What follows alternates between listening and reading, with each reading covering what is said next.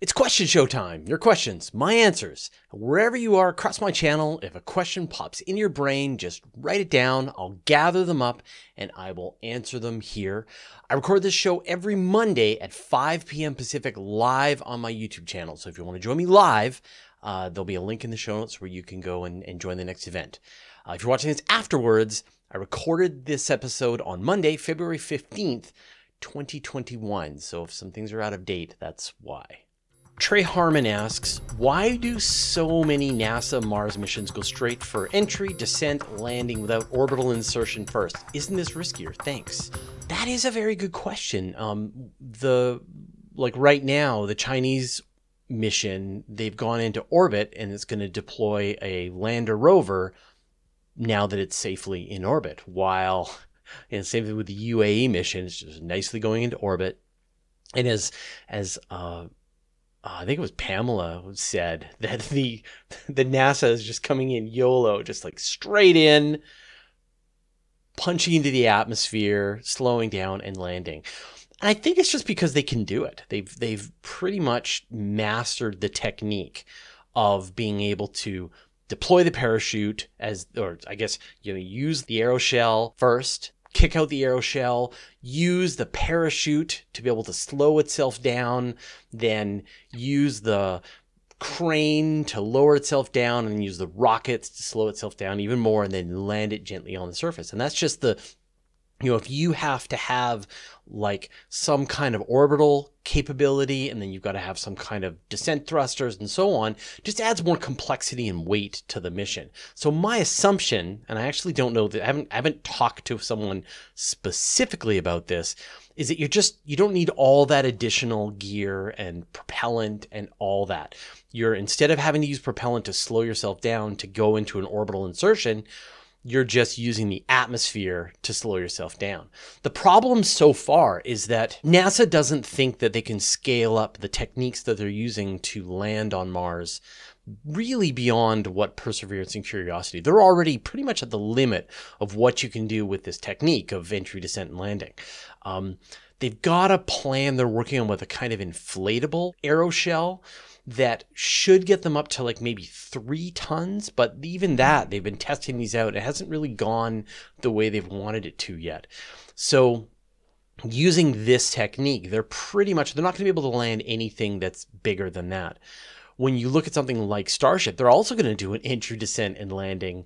Um, but their plan is that they're going to use this belly flop technique and then just do a really high powered thrust land to be able to actually get rid of all of the rest of their velocity. But that's still a big unknown. And, you know, I think that we are right now, we're waiting for, like, we think about the checklist of things that have to be done to make, make sure that Starship is actually going to work. You've got to, right now, we've got to, they've got to land without exploding but starships explode It's what they do. Then they've got to be able to re-enter the earth's atmosphere and really demonstrate that they can do that belly flop and then do that kick. But the atmosphere on mars is rough. It's only 1% the thickness of the atmosphere on earth. And so so they've got to be able to do that belly flop maneuver but they've got a lot less atmosphere to slow them down. And so they're going to have to sort of manage how much atmosphere are they using to sort of bleed off their velocity and slow themselves down? And then how much time are they going to spend using a propelled landing? And the more time they spend doing a propelled landing, the more propellant they have to use, the less cargo they can carry. So I think it's going to be trickier than. But I mean, like Elon Musk, he's kind of like me. Like just over, always oversimplifies how this is all going to play out. So I'm I'm interested to see just like what the final outcome is going to be with Starship. So, yeah. Michael West asks, How do you feel about SpaceX launching the moon platforms for NASA? Last couple of days, I guess the last week, we got the announcement that NASA has officially announced they're going to be using the Falcon Heavy as the launcher for the first component of the Deep Space Gateway. That's going to be the power and propulsion system. And we had known for the last probably year or so that NASA was considering this. It was sort of under uh, Jim Bridenstine's tenure at NASA to sort of start to open up more and more of the launch capability to private companies like Blue Origin, like uh, SpaceX, ULA's Vulcan rocket, and so on. So this was kind of inevitable. Like I think with the successful launches of the Falcon Heavy, demonstrating very heavy payloads, it brought the capability of this mission into the hands of, of the Falcon Heavy for a fraction of the price of an SLS. I mean, a Falcon Heavy is $90 million. An SLS is one and a half, two billion dollars. Like it just makes a mountain of sense to launch on a Falcon Heavy. So I think it's a great idea. I'm I'm amazed. I mean, right now there is no super heavy launch vehicle. So there's nothing that could launch, say, the Artemis mission. Like in theory, you could upscale a Crew Dragon, uh, launch on it on one thing, do a dock in space, fly to the lunar gateway, and then use some kind of, of ferry vehicle to carry you down to the surface, use a Blue Origin lander. Like, you could probably make Artemis work with the hardware that exists today, but to just do the raw launch with the full stack, rebuild, recreate Apollo uh, you're going to still need a super heavy rocket. Now, obviously, Starship could do it, but right now Starships explode in Texas, so so it's a little premature to to fully count on that.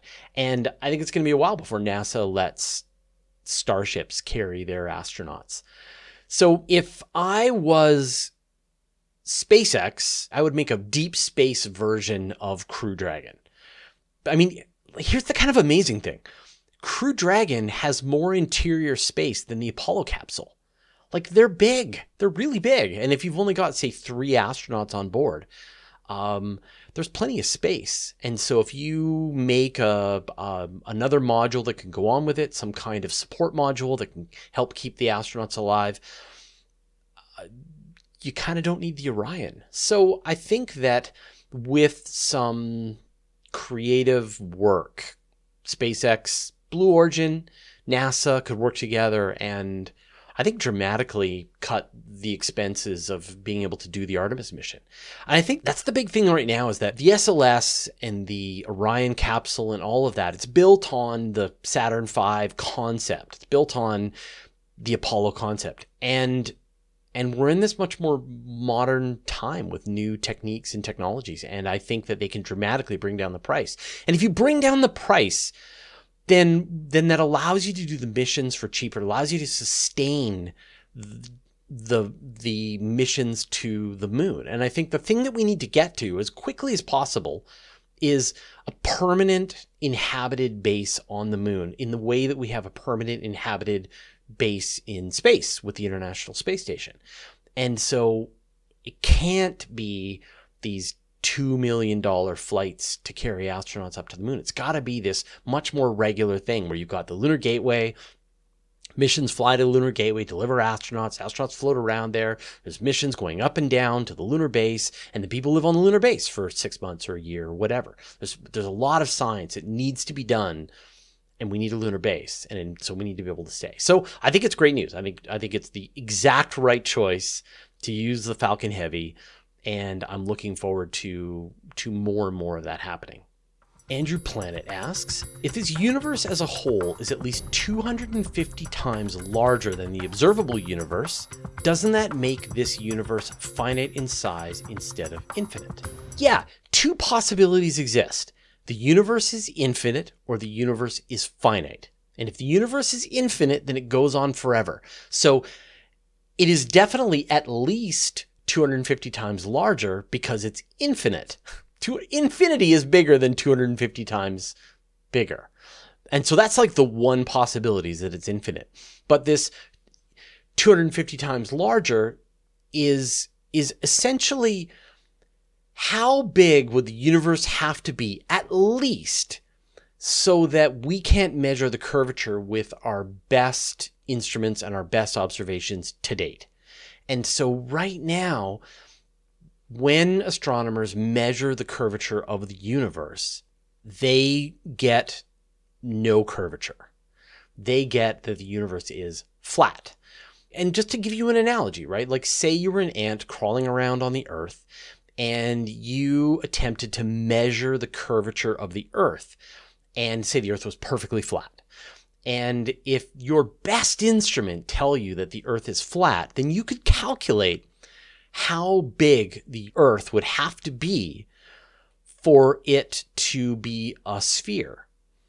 At the very, you know, and it would be some enormous size. Like you'd be like, okay, if the if the Earth is bigger than twenty thousand kilometers across, you know, it's a sphere, then you know, then it's a sphere. Or it's just a flat plane. Like either I'm, I'm an ant walking around on a flat plane, or at the very least, it's a sphere that is, I guess, the diameter of the Earth is like 13,000 kilometers across. Or it's a sphere 13,000 kilometers across. Ant says, I can't rule out that the Earth is finite. It could be an infinite plane but but that's the minimum size. And so when astronomers say like the they still don't know whether the universe is finite or infinite. If it's infinite, it goes on forever. If it's finite, then to their best measurement, it is at least the number you said 250 times bigger than the observable universe that we can see. And as our instruments get better and better, then the minimum size of the universe will continue to grow. And maybe at some point, astronomers will say it is at least a thousand times bigger. It's at least 10,000 times bigger. But they may never, unless they actually measure the size, and they go, oh, it is exactly 950 times bigger than, than the observable universe. We may never be able to solve that. Just know that the universe is bigger, at least, than, than what we can perceive. Of course, we can't reach, you know, we'll never be able to reach more than 6% of the observable universe anyway, because it's all going to be flying away from us faster than the speed of light. So just don't worry about it. Visto Tutti asks Would the event horizon of an enormous black hole appear flat? Uh, sure. Yeah. I mean, it depends on the size, right? If it was a black hole the size of 250 times bigger than the observable universe, then it would appear flat but uh, because a black hole, an enormous black hole, is inside our universe, then pretty much any black hole that we can observe is going to be smaller than the universe, and so we would perceive it as a circle. But if you got really, really close to it, uh, which I do not recommend, then you might have a difficult time being able to tell, you know, measuring the curvature of the black hole. And so, yeah, but I mean, it would need to be really big. Matter Hat. If I gave you $50 billion to spend on space, what would you do? $50 billion. That's not a lot. I mean, that I would go through that pretty quickly. Um, hmm, what would I do? What are my priorities? I would build the overwhelmingly large telescope for about $4 billion. So we go right to the 100 meter telescope. I would put a radio telescope on the far side of the moon for about a billion dollars. I would build a next generation space telescope. I would construct it in space. I probably wouldn't build LUVOIR. I'd build something that would be bigger than LUVOIR, but it would be constructed in space. I would build a really powerful space based gravitational wave observatory so that we could see primordial gravitational waves. I would upgrade the square kilometer array to a larger version. And I would send more missions. I'd send missions to Venus. I'd send missions to Io.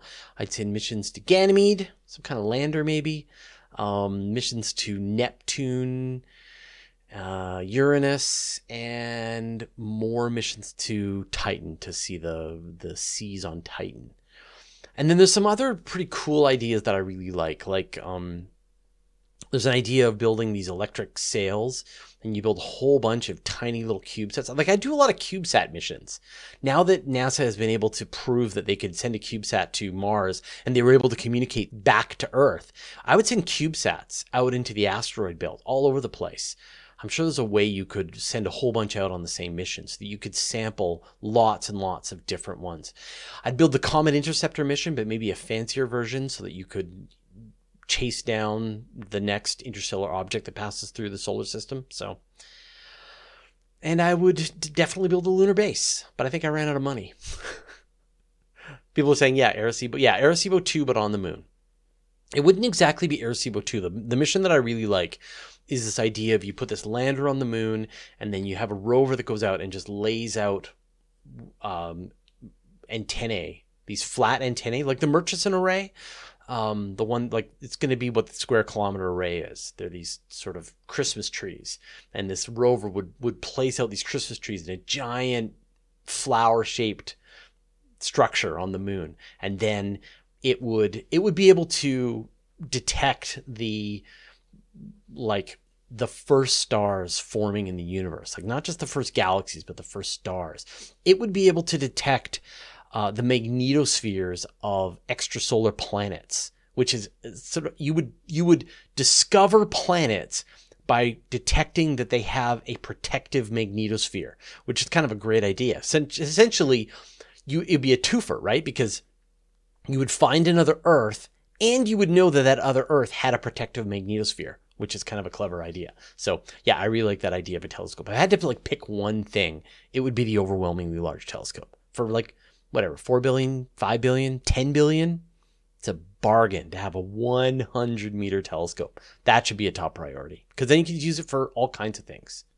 John Wolf, do you own any stocks or companies that have to do with space, like Virgin Galactic or others? Any recommendations? I do, but not intentionally. Um, I own index funds. So, you know, I have my retirement account and I buy uh, low cost index funds that buy big chunks of the market. And then I don't think about it because that's sort of like the safest way to invest. Um, and, but if you do, then you own all kinds of things. And apparently, like Google owns a tiny fraction of SpaceX. And so by owning an index fund that in, owns the entire market. I own a little bit of Google, and that little bit of Google owns a little bit of SpaceX. So in theory, I must have a dollar or two in SpaceX, probably less. I don't know. They announced they're going to be making Starlink public, which is kind of exciting. Um, I don't know. I I'm not a huge fan of getting into kind of speculative investments. Like that's universe today. That's my business. That's what I've invested my time, money, and life into. I don't. I don't. I really kind of think that investing in specific companies is kind of a sucker's game. That it's better to just, um, just in just invest in a broad index fund. I want to give a shout out to like my favorite podcast. Uh, podcast called The Rational Reminder, which is a it's a Canadian podcast, but they talk about investing and things like that. And it's totally been super helpful on how to sort of think about it. And there's a YouTuber named Ben Felix, and he's great. And I highly recommend his his stuff. If you're Canadian, just anyone, just looking for like a science-based approach to investing, I highly recommend his his channel. Nancy Graziano. Since the universe is expanding faster than the speed of light, assuming intelligent life survives here, will there be a time when nothing will be visible beyond our solar system in the night sky? So there will always be stars, like for the lifetime of the sun. Like, say the sun's going to live for another 5 billion years. Of course, the sun is going to boil the Earth's oceans in about a billion years. So let's say, but somehow we survive in the solar system, living in our O'Neill cylinders for a few billion years, we will see stars in the Milky Way for billions of years, long beyond the time that the sun has died. And then you can move to some other solar system and you'll still see stars. What you'll see less and less of millennia after millennia is galaxies uh, distant galaxies. So anything that's in the local group is gravitationally bound to the Milky Way, Andromeda, M33, all of the the smaller, you know, they're all eventually going to merge into one super galaxy. Um, but everything else is is being carried away by the expansion of the universe and and it's being accelerated away by dark energy.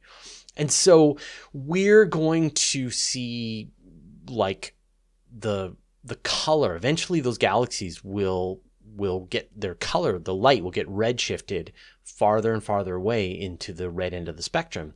So eventually the light of a galaxy will turn red and then the light the galaxies will turn infrared and they'll go into the microwave and they'll go into the radio waves and they'll just get longer and longer and longer until we can no longer detect the um, that we can no longer detect these other galaxies. And so when that happens, if you're living in, but that's like a trillion years from now, like it's a long time away before there are no other galaxies except for the local group. But yeah, if a, if a, if a planet formed on a star in this new super mega galaxy, which won't be forming a lot of stars anymore after that sort of initial mergers all happen, then there won't be any concept of of cosmology beyond the galaxy that they won't see the cosmic microwave background. They won't see other galaxies. It'll feel like the universe has always been.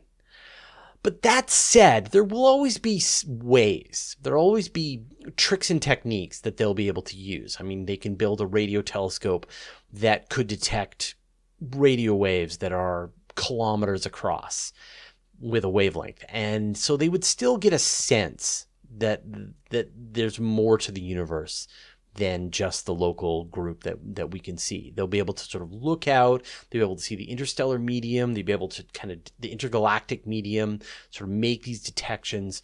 So there won't be a time, I think, where any future civilization will just not have any concept whatsoever of the larger cosmos. Verdadero. Hey Fraser, why the costs and difficulties in sending a man to the moon are greater than 50 years ago? They're not the costs and difficulties of sending people to the moon now are a fraction of what they used to be and way more accessible than it was during the Apollo era. So just to give you some some context here, right? Back during the Apollo era, while the Apollo missions were being designed and built, NASA's budget was about 500 billion dollars in inflation adjusted money. And the actual just like the budget for the moon landings was about $300 billion. When you compare that to today, um, and that's like inflation adjusted dollars, right? So you compare that to today, NASA's annual budget is about $20 billion, but they only get about half that, a third that is spent on human spaceflight. The rest is spent on science and atmosphere study and things like that. So so they're actually really trying to essentially recreate the Apollo missions on an absolute shoestring. And the only way you can do that is thanks to modern technology, the, you know, reusable rockets, things like SpaceX Falcon, the knowledge that's been gained in over time, the the miniaturization, the new computers, the more powerful uh, ability to communicate and so on. And so when the astronauts go back, and, and like I said, you know, the goal should really be to build a base. It's not just to, like, if they set foot on the moon again and then come home and then don't do it again, then it will have been a horrible mistake. They should not have embarked upon Constellation, SLS, Artemis, any of that.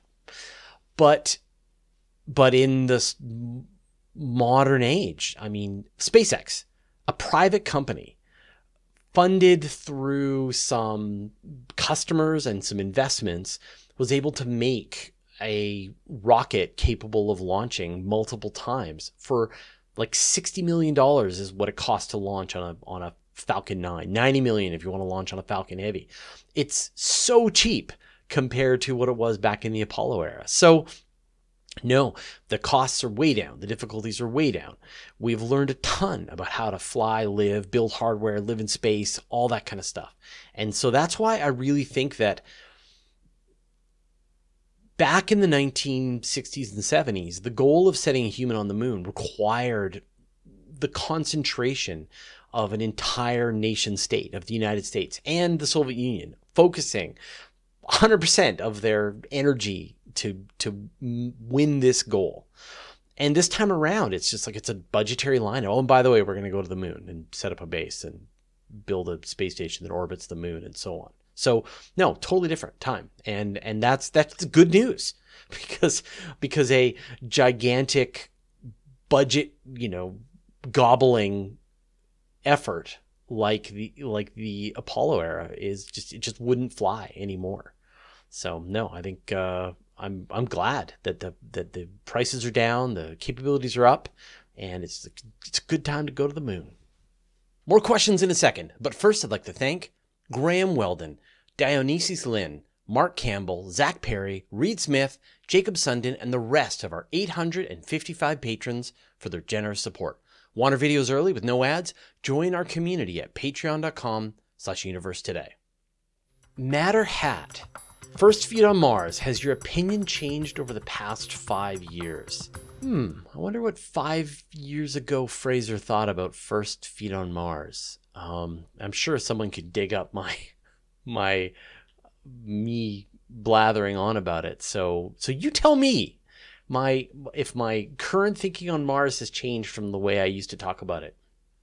I think I think my feelings about about Mars have really like I think 5 years ago I was kind of into colonizing Mars and now I'm not into it. I'm I'm totally into sending humans to Mars to explore Mars just in the way that we have a base in space, we should have a base on the moon and we should have a base on Mars and we should have a base on Ceres.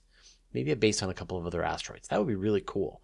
But a scientific base, a place where science get, gets done, not where people go and live and try to eke out a horrible existence in a completely unforgiving environment. Because uh, like if you want to do that, there's places here. Like if you want to really test yourself, there's places. And I I hadn't really thought through that five years ago. Five years ago, it was like, yeah, Mars is the next frontier. Let's go. Let's live there. And now I'm like, oh man, Mars really sucks. Let's like you've got like go, but just like just appreciate the fact that it's awful. And so when I think about my thinking then, I was sort of thinking like first you send the astronauts to go and explore, and then you send a bigger base, you build a bigger base, and then you build a city like Elon Musk. And now I'm I'm I'm kind of against it. Um, like I really am. I'm really like, let's not build a city on Mars. And I think like a city on Mars will be as successful as a city on as a, a you know village on Mars will be about as successful as a village on in Antarctica, which is not very. People have tried to live in Antarctica and failed, you know, many times because it's just, it's tough. It's really hard to live there. There's places that are really extreme. And I'm sure in the beginning you're like, yeah, free space where I can really stretch my legs and no one can tell me what to do, man. I'm, I'm, a, I'm living my best version of myself. And you're like, I'm cold. There's no food and it's always stormy and dark and and on Mars you get to add like and I can't breathe and there's radiation and there's no water or life.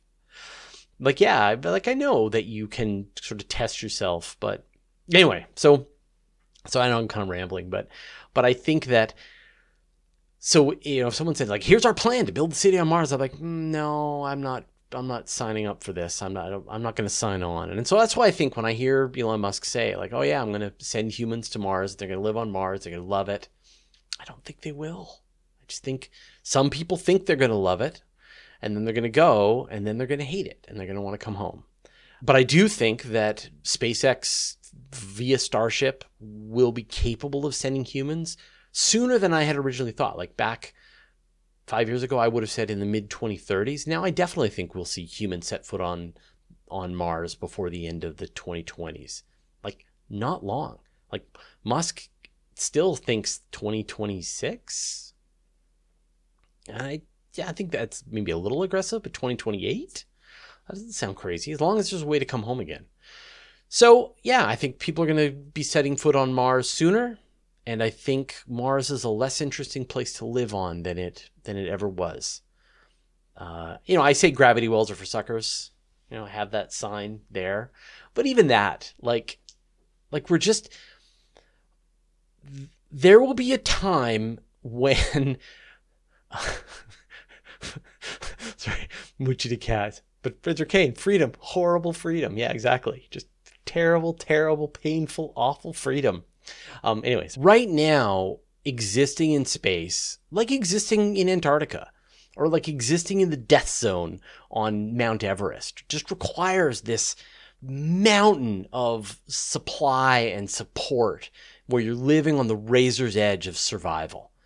And that's no way to live. Like, that's a way to accomplish something kind of amazing, but it's no way to just live. Um, but there will be a time when our technology will trivialize these things. And each advancement in this technology as it trivializes our capability to live in extreme conditions, then what seemed like a terrible idea will suddenly seem like a great idea.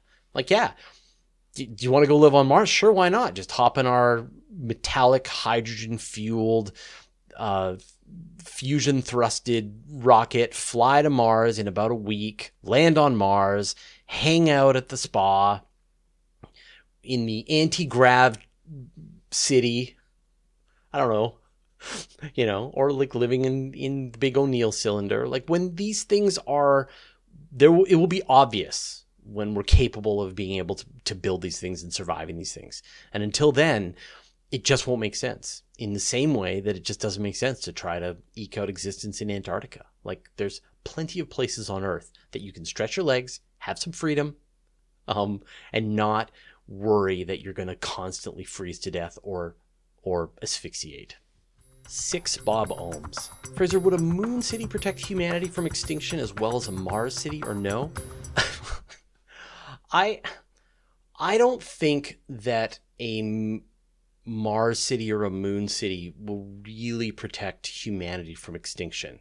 Maybe again 100 years from now, 200 years from now when we've got lots of the capability, we're we're living we're, we've trivialized like that's the key that we have trivialized the environment in the same way, like think about a person living in the desert of Arizona in the summer, that your air conditioner has trivialized living in, in Arizona. That is how it needs to feel.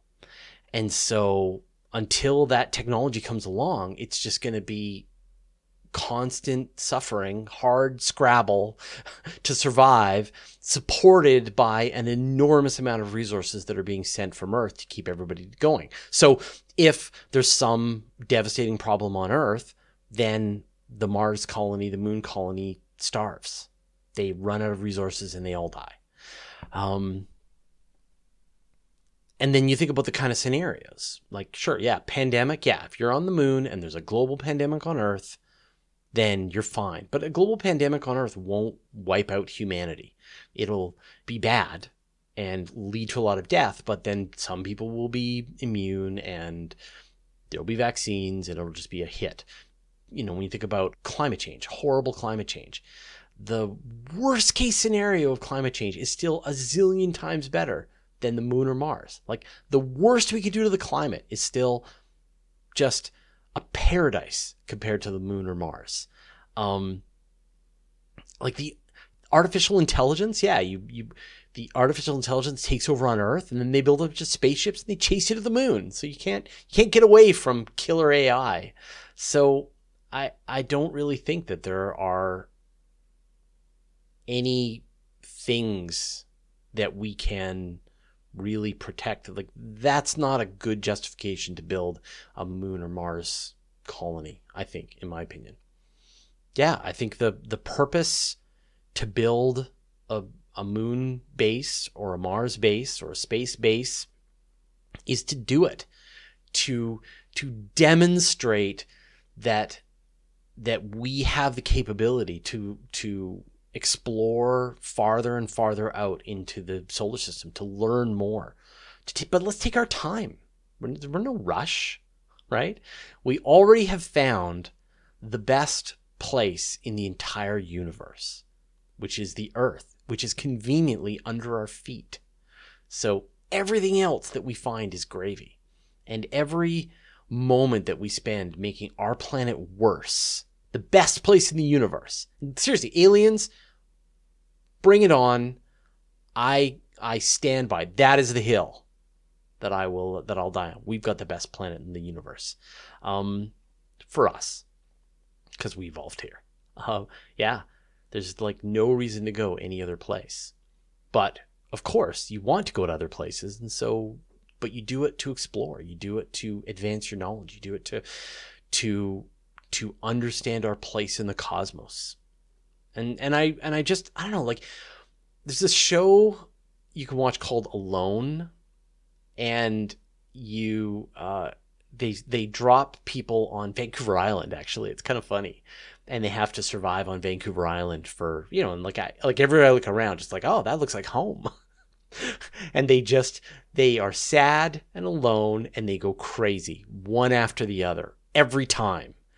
Uh, no matter how they are, each time they go into it thinking I'm just gonna I'm gonna be the you know I'm gonna be the survive the ultimate survivor. I don't need other human beings. I don't need warmth and food and companionship and the internet and all that kind of stuff. And then they just, it turns out they do every time. They're sad, alone. They just want to go home. I guarantee that is what the first Mars colonists, moon colonists are going to be like. I want to go home. I just wish I didn't have to spend half of my day running my O2 scrubber, my CO2 scrubber to just breathe. This is getting old. So, yeah, that's how I feel. The Late Night Gamer. Could we crash Mars into Pluto to make it habitable eventually? Um, which which one are we crashing into what? So wait a second. So we're going to crash Mars into Pluto to make Pluto habitable? No. If we crashed Mars into Pluto, you would end up with a world that was roughly the mass of Mars, like a little more. Uh, and Mars is like the tenth the mass of the Earth, but it would be out of the orbit of Pluto, and so it would be really cold.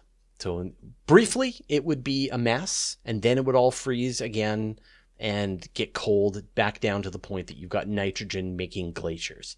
Now, if you brought Pluto into the inner solar system and crashed it into Mars, you'd make a mess for like a while, millions of years, while it's, you know, turn Mars molten again. And then it would cool down, and the sun would blast away all of the volatiles off of it and out into deep space. And then it would be a, like a little more massive than it is today. So no neither of those is going to really do the trick.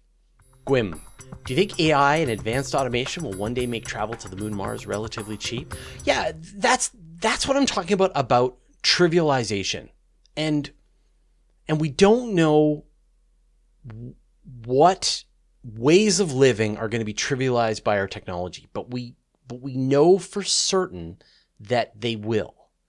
That that some that we are going to come up with new technologies, either a really powerful propulsion system like metallic hydrogen or antimatter engine or uh, plasma thruster or something that's going to make getting out, out of the Earth's gravity well. Because right now, chemical rockets are are right at the very edge of what's possible to get off of planet Earth. And so you fire a chemical rocket full bore, you've got 99% of your fuel is just to get you into orbital velocity. And you have this teeny tiny little payload. And if your Earth was any more massive, then that system wouldn't work. So it's we're right at the edge of what's possible. But uh, again, imagine if you had a car and you filled up your car with gas, and then it was you know, just enough gas to get you to the next gas station that was like a kilometer away. And then you fill it up with gas again, and then just enough gas. Like that would be awful. Except also your car was 99% gas tank and you destroyed it after every time you got to the next gas station. Anyway, um, so it's about trivializing. Like like there will be new technologies that come along. AI definitely. I mean, again, you know, and we we develop an AI it comes up with some really clever solutions to some really tricky problems, and suddenly um, all of our problems have been solved. And and we don't know what artificial intelligence will come up with. It's going to come up with some crazy stuff for sure. Like imagine you invent a much smarter person than you who then goes about solving all your problems, also creating new ones. who knows what that's all going to be about? So I think, um, yeah, I think we just we we don't know what the future holds. We just know that it's that it will be more and new and different and not what we expect. And so if you kind of have one expectation is that the future will be weird. Ted Kraus, do you think we should spend all this time on bettering our planet than Mars? Like is are you asking the why should we bother spending anything on space flight and instead we should be spending money on Earth. No, we should be spending plenty of money on spaceflight, and and because money spent in space actually gets spent down here on Earth. if you buy a rocket to go to space, what you're actually doing is you're paying engineers and scientists and an entire supply chain here on Earth to build your rocket. Now, sure, you could buy a carbon sequestration machine for the same amount of money and have a different impact. But money spent on space is money spent on Earth. And we do know that our lives have been made immeasurably better by by space technology, by satellites, by our radio telescopes, by our just our understanding just of science in general. So no, I am I am a gigantic fan of us spending way more money on space exploration and astronomy than we do today.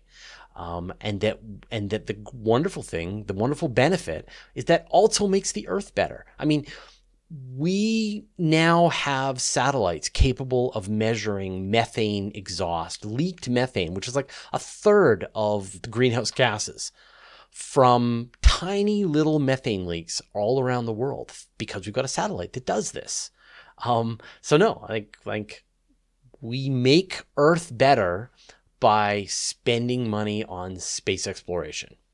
Professor Newman, between the Xeelee Sequence, Culture Series, Ringworld, Three Body Problem, which would you recommend to read first? Well, I've only read three of those. I haven't read the Xeelee Sequence. So I would read the Three Body Problem, no question. It's, again, it's it's mind blowing. Like I can't I can't get across how amazing the three body problem series is. First one, bit of a slog. Second one really gets going, expands your mind. You're really excited for what happens. The third one just goes places you were not prepared, that your mind was just not ready to comprehend. Um, the Ringworld series, uh, they're fine. I like them back in the day. I don't think they hold up that much. Um, and the Culture series, I've only read the first one. Uh, consider Phlebas. I haven't read read the rest yet. They're on my list, but I liked it. It was great, great book. So, but I haven't read the Xeelee sequence. So, if anyone has a recommendation on that one, so Sohaib Kazi, can the microphone on Perseverance rover catch the sounds of the Ingenuity helicopter, like the sounds from its propellers? Yeah. So, so Perseverance is the first spacecraft that's ever been sent to Mars, first rover, first mission that's been sent to Mars that has a proper microphone on board. And this is a thing that NASA has wanted to do, and specifically the Planetary Society has been advocating for decades. Uh, like like they've been trying to get and they've like done designs for them they've they've advocated for it and for whatever reason uh, the microphone was cut out of the budget for the spacecraft. The spacecraft crashed. Um, a microphone has never gotten to Mars before. We had kind of a microphone with InSight. It was it was able to detect sounds in the air through its seismograph and so on, but that's not the same. But Perseverance will have a microphone on board, and yeah, of course, it's gonna it's gonna be listening as it's gonna be hearing the wind blowing. It's gonna be hearing its wheels rolling around on the surface of Mars. It's to hear the helicopter take off and then hear it crash, which it will do because, I mean, come on. All helicopters, all all little toy helicopters crash when you get them. So, um, yeah, it should be able to hear that. I'm, I gotta say, that's that's one of the things I'm I'm most excited about is is that we're gonna hear Mars for the first time. We've seen it, but we will hear it. We will see the we will see pictures and hear the wind uh, blowing against the the rover, hearing the sand shifting around it. I'm I'm really excited about a microphone. Zachary, what are the most likely space technologies to advance quality of life on Earth in the next few years? I mean, we're already kind of experiencing it with Starlink, with the ability to have telecommunications anywhere on Earth. I mean, for most people right now, their access to the internet is either non-existent, like half planet Earth can't access the internet, and then the other half, you hate your internet service provider. Come on, admit it. Like, who among you loves the person, the company that brings you internet today? So, imagine a world of completely ubiquitous internet all the time. That your that your cell phone is connected at at blazing speeds all the time, and you never even think about it. Earth observation. Think about, I talked about methane. Think about just our ability to track from space every single problem that's happening on Earth and to be able to transmit that so people can deal with it. Um, fires, being able to detect fires as they're starting. You know, apparently now um, earthquakes can potentially be. Uh, they think they can they can sense where earthquakes are going to happen. They essentially feed landscapes into artificial intelligence, and it seems to be able to to guess where earthquakes are likely to happen. Uh, so you can just imagine all of these ways, traffic patterns, just all these. The, the, again, the more satellites that we have in space observing the Earth, the more knowledge that we can have about our existence. So uh, it just goes on and on and on. But I think that's the big one.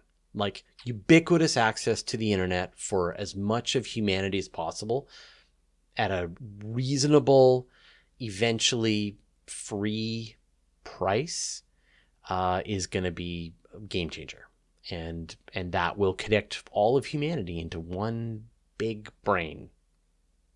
So yeah, that that.